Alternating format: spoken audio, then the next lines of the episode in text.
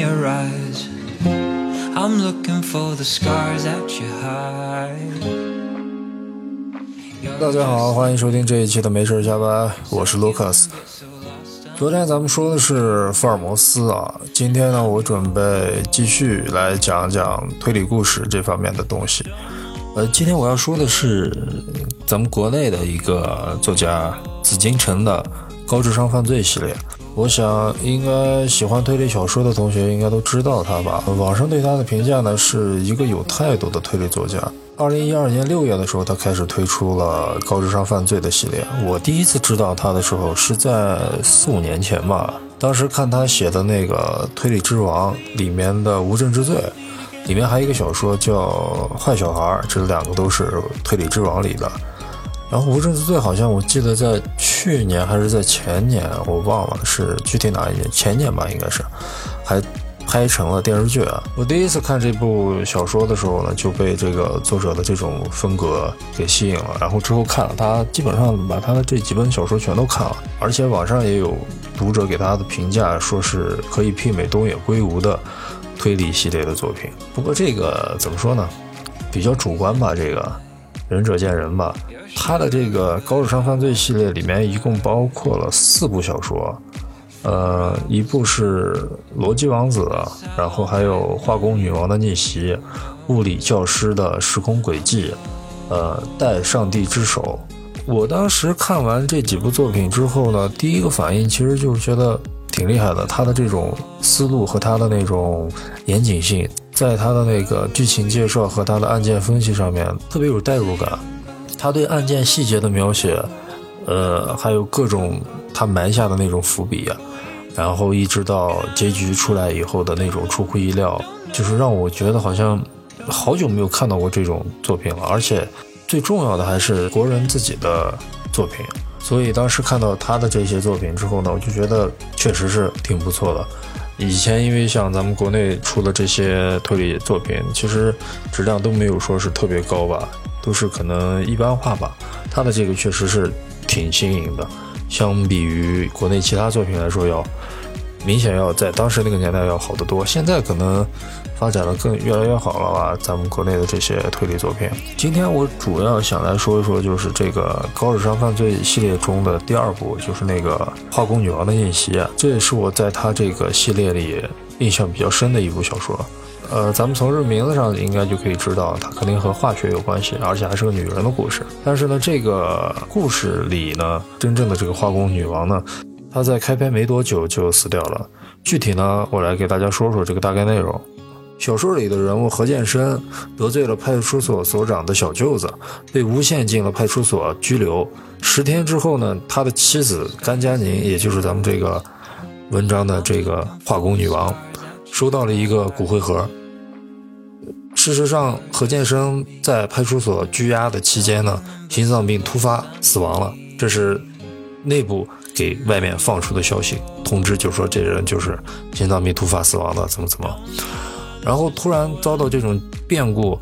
呃，家里面的人一下子都承受不了这种打击。甘佳宁就看着一夜头发就变白的婆婆和还很幼小的四岁的儿子，痛哭了一场。在他痛哭之后，脸上又浮现了一种笑容。他们不知道，昔年有着化工女王称号的甘佳宁会为夫报仇，设计炸药陷阱，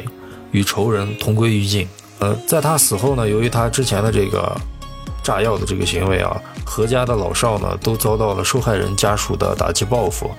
呃，他的一个同学陈静。在美国生活十多年的一个化学博士，悄悄地回国了。知道这件事情以后，回了国。而咱们这个死去的化工女王呢，正是陈静的初恋女友。当时陈静回国的时候啊，身上已经查出来已经患了绝症了。她准备凭借自己的一己之力完成复仇，保护甘佳宁的家人。在她回国之后，很短的时间内，就发生了一起绑架事件，这就是由她来策划。准备的，从这个案件开始，他的复仇就正式开始了。就是在这个小说中呢，具体对化学，它如何使用这些各种各样的材料、原材料去制作各种各样的复杂的案件，来达到他所要的复仇的目的。作者紫金城呢，他是作为浙大的高材生，在他的这一部作品里面啊，充分展现了他的智商和各项专业技能，逻辑、物理、化学。法政、刑侦，呃，大部分人觉得这些东西都是特别枯燥的课程，但是却能在这儿被他灵活地运用在每一个案件和每一个命题当中。无论是犯罪过程中隐藏的犯罪动机，还是探案过程中的一个无法突破的逻辑难题，都可以成为紫禁城笔下的谜题。